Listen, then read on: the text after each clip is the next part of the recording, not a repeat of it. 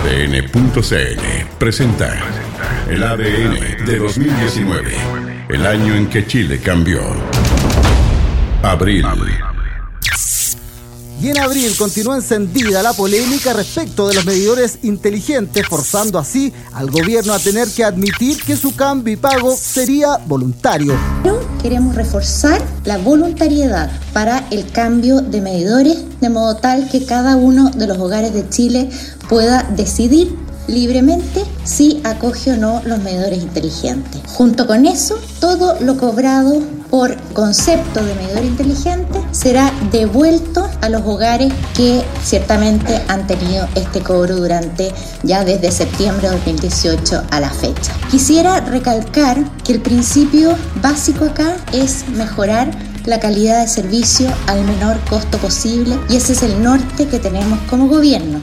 También desde el gobierno se hizo un llamado a los miles de inmigrantes que estaban en el país a regularizar su llegada a Chile en un llamado a ordenar la casa desde la moneda. De esta manera, miles de extranjeros que viven en Chile se acercaron a oficinas migratorias, pasando varias horas buscando realizar el trámite que les permitía quedarse en tranquilidad. Y una de las cosas que nos llama la atención, y es el segundo punto, es que creemos muy importante incorporar el principio de no devolución. Esto no es ninguna novedad porque Chile firmó la Convención Interamericana de Derechos Humanos y en el artículo 22 se señala que no se pueden devolver las personas, no solamente los refugiados, los migrantes, sobre todo cuando corre peligro su vida, cuando hay una situación en el país que no es buena.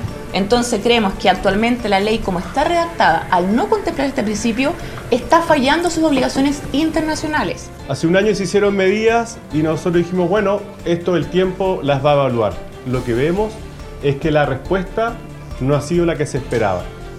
Tres ejemplos. Había 300.000 personas en situación irregular, se inscribieron 155.000 y al día de hoy más del 50% no tiene su visa estampada. Eso quiere decir que se inscribió menos de lo que se esperaba y por otro lado hay personas que más de un año, casi, casi cerca de un año, todavía no tienen un permiso formal para trabajar, que depende de sus países esos permisos pero que acá nos ha dado una solución.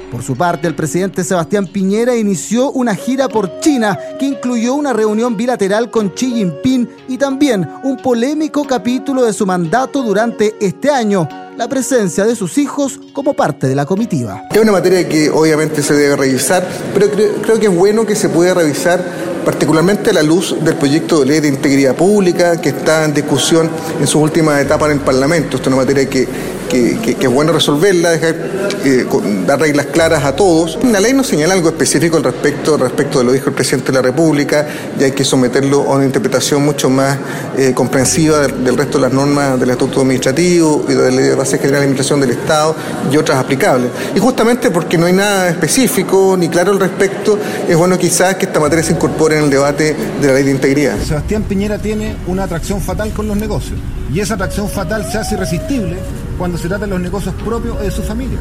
Si esto es un escándalo mayúsculo, el presidente de la República llevó una gira a sus dos hijos que aparte de administrar o tener parte de la fortuna del propio presidente, más encima son directores de una empresa de tecnología que tiene interés, interés directo con las empresas de tecnología con las cuales se reunió en China. Esto es algo absolutamente inconcebible y desde ese punto de vista que hay una vulneración evidente del principio de probidad. Lo que hemos venido a solicitarle al Contralor es que el primero señale y, le haga ver al presidente de la República que al igual como iba a ocurrir con el nombramiento que alguna vez quiso hacer de su hermano embajador en Argentina, acá se vulnera el principio de probidad.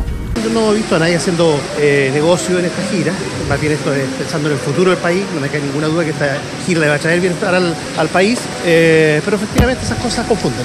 Yo creo que es una imprudencia. Por lo que por lo que dices, porque hay un hay que decidir en qué calidad tú participas de una delegación presidencial.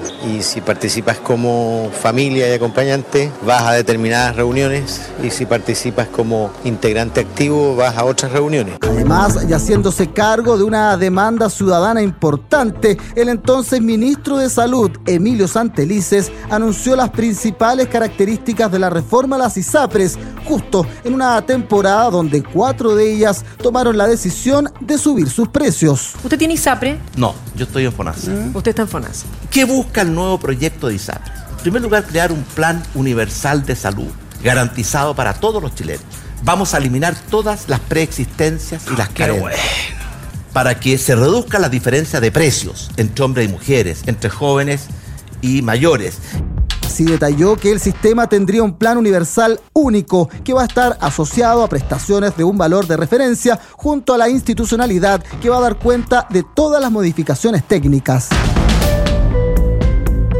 Una gran noticia para miles de cotizantes que no solo fue bien recibida para las aseguradoras, a tal punto que Rafael Caviedes, presidente de la Asociación de ISAPRES, debió renunciar tras afirmar que las instituciones no pueden darse el lujo de aceptar personas con problemas de salud. A nosotros nos parece que la renuncia del señor Cavier en realidad no tiene mayor impacto sobre el problema de fondo. El problema no es el señor Cavier, sino la lógica del funcionamiento del sistema ISAPRE, que en vez de funcionar como un seguro social que permite gestionar eh, los recursos en salud para entregar cobertura a una población que la requiere, funciona como un sistema discriminador. Debemos abocarnos en cómo hacemos que tanto el sistema privado como el sistema público funcionen de manera costo efectiva para entregar en la lógica de seguros sociales de salud, salud a todos los chilenos sin discriminación La renuncia del presidente de la ISAPRE no hace más que coronar esta semana patética para la ISAPRE y sobre todo de cara a enfrentar el diálogo parlamentario sobre esto. Si bien es cierto, es un hecho que ha tenido un castigo, lo importante ahora va a ser cómo enfrentan la ISAPRE el proceso legislativo y ojalá sin la resistencia, sin esta dificultad permanente de rechazar todo cambio al sistema privado, sabiendo que ya no resiste más el sistema de discriminaciones que ellos han instalado por más de 35 años. En el deporte. Abril Partidos 1000. En el fútbol fueron los últimos de la Copa Libertadores para los equipos chilenos. Palestino cayó en sus dos juegos, 3 a 2 con Inter de Brasil y luego 2 a 0 como locales frente a River. Así quedaron virtualmente fuera de la Libertadores y obligados a un triunfo en Lima el mes siguiente sobre Alianza para el premio de consuelo de seguir en la Sudamericana. Así lo reconocía su entrenador Ivo Basay. Obviamente a nadie le gusta en el momento cuando estás peleando una Copa Libertadores que quedes para, para jugar una Sudamericana. Es lo que nos tocó y obviamente como profesionales tenemos que ir a pelear ese, ese cupo para entrar a torneos internacionales. No es ideal, pero nos queda esta posibilidad y tenemos que ir a defender la muerte. También en abril la U de Conce sumó otra paridad a cero con Godoy Cruz en Collao. Después caída frente a los peruanos 2 a 0 en Lima y empate 3 a 3 con Olimpia en Conce. A falta de un partido en Mendoza, el campanil seguía con opciones de seguir en carrera como advertía Hans Martínez. Estamos tranquilos en ese sentido, si bien no, no fue un resultado muy bueno con el que obtuvimos contra Olimpia, sabemos que, que aún la opción está clara y depende absolutamente de nosotros. ¡Está Saez!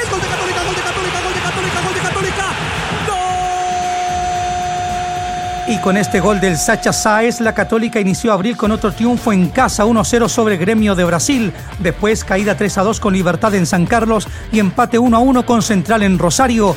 Seguir en carrera quedaba sujeto a la utopía de golear a Gremio en Porto Alegre y aunque en el campeonato nacional la rompían, Lulia Wed tenía claro que la prioridad era el concierto internacional. Lo más importante es la, la Libertadores, lógicamente lo vamos a intentar, por eso decía que tengo, tengo plena seguridad de que vamos a dar todo para, para intentar seguir en esta copa, pero, pero también era el objetivo ya, ya meternos, seguir en un, en un torneo internacional, que era lo que queríamos, pero bueno, tenemos la chance y, y lo vamos a pelear hasta el final.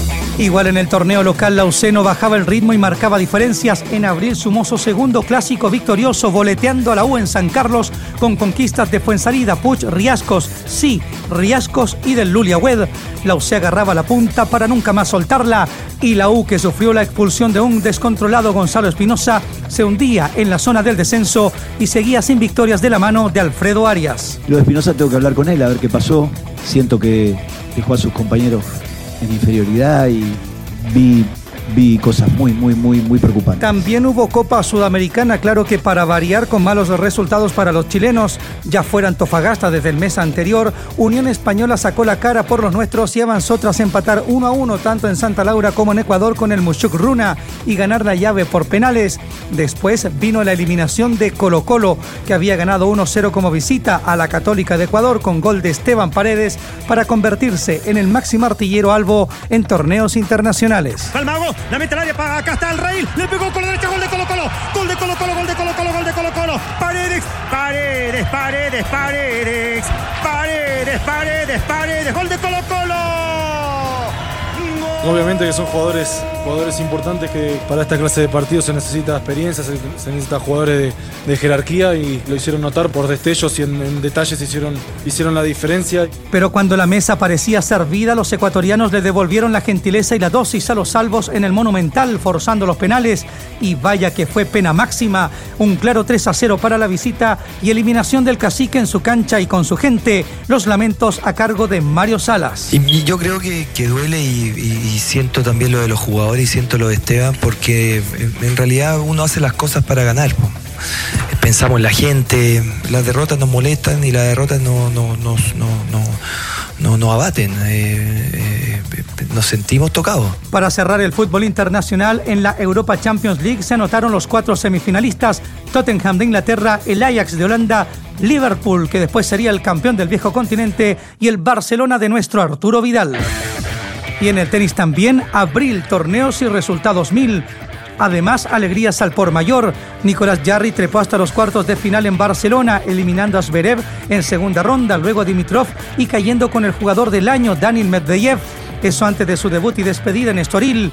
Pero el que tocó techo fue Cristian Garín, que se desquitó de un tibio mes anterior, logrando el primer título de su carrera en el ATP 250 de Houston, tras eliminar a Pablo Cuevas, Jeremy Chardy, el suizo Laxonen y al gringo Sam Kerry. En la gran final derrotó al noruego Casper Ruud para su primera corona del circuito profesional. Por cierto, te lo contó ADN Deportes en la voz de Benjamín Benzaquien. Doble match point para Cristian Garín. Va a sacar hacia el lado derecho. 40-15, 5-3, viene el servicio de Cristian a la T. Entra a la cancha Garín, la derecha cruzada. Va a entrar de nuevo Garín, va a ganar acá. Sí, señor. Vamos, Garín, entra ahora. Gánelo ahora. Vamos, Garín, muy bien. 7-6 con 4, 4-6, 6-3. Campeón Cristian Garín. Grande Cristian, te vimos campeón en Francia ganándole a Zverev la final de Roland Garros Jr. Te vemos campeón ahora, grande Garín, tapando bocas. Felicitémoslo al gran tenista que tiene Chile hoy. Sí, la verdad que muy contento por, por, la semana que tuve. Fue una semana bastante dura, sobre todo el comienzo, las dos primeras rondas eh, fueron muy duras. Fue lo que yo siento que me dio la confianza para pa ilusionarme con, con, lo que era ser campeón y al final terminé compitiendo a mi mejor nivel, así que muy contento.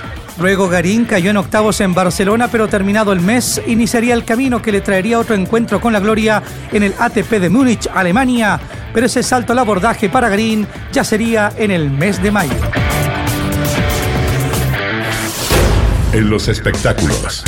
Tras el debut de Capitana Marvel y Dumbo en el mes de marzo, Abril también llegaría con sus propias apuestas cinematográficas. Te has escapado de hogares de adopción en más de seis condados.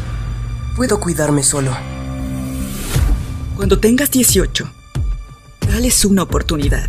Porque ellos te la dan a ti. El superhéroe conocido por su decidido y popular grito de Shazam llegaba a las grandes salas del mundo bajo la lógica de un niño abandonado que de manera accidental adquiere poderes que lo hacen convertirse en un héroe y ayudar a su comunidad. Cargada de sentido del humor y llamativos efectos especiales, la producción se convirtió en un éxito de taquilla, aunque este triunfo rotundo fue breve, pues un par de semanas después debutó Avengers The Endgame.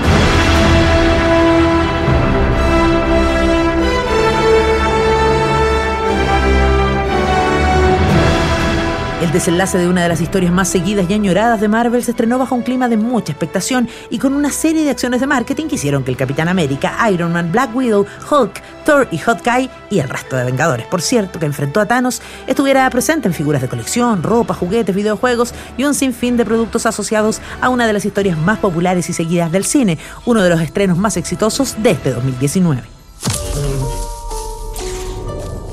It's an instinct.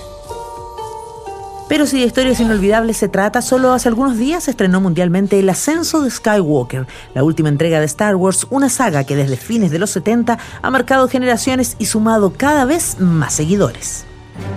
Y aunque este cierre de la historia aún está disponible en salas de todo el país, despedimos al actor que por años dio vida a uno de los personajes más queridos del universo creado por George Lucas, Chewbacca. El actor inglés Peter Mayhew quien dio vida al walkie desde comienzos de la historia y hasta el episodio 8, murió el 30 de abril a los 74 años. Un intérprete que paseó sus 2 metros 14 centímetros de altura no solo por los sets de grabación, sino que también por hospitales y hogares para compartir con quienes más lo necesitaban. Y es que según reconocieron sus familiares y antiguos compañeros de actuación, el actor, al igual que Shui, era un ser humano dulce, leal y que se preocupaba por los demás. Cuando los ecos de la multitudinaria marcha del 8M aún resonaban fuerte en el país, llegó a Chile uno de los colectivos feministas más reconocidos a nivel mundial. Pussy Riot se hicieron conocidas en 2012 por protestar frente a una catedral rusa en contra del presidente Putin y a partir de entonces, incluso con algunas de sus integrantes tras las rejas, siguieron compartiendo mensajes que han sido catalogados por algunos como vandalismo y por otros como una legítima lucha por los derechos de las mujeres y las minorías. En Chile actuaron el 17 de abril en la discoteca Blondie, lugar donde el colectivo vivió una especie de ritual musical y artístico junto a sus seguidores y donde las chilenas o regias, además de las comediantes Paloma Salas y Jani Dueñas, fueron las encargadas de abrir el recordado show de Pussy Riot.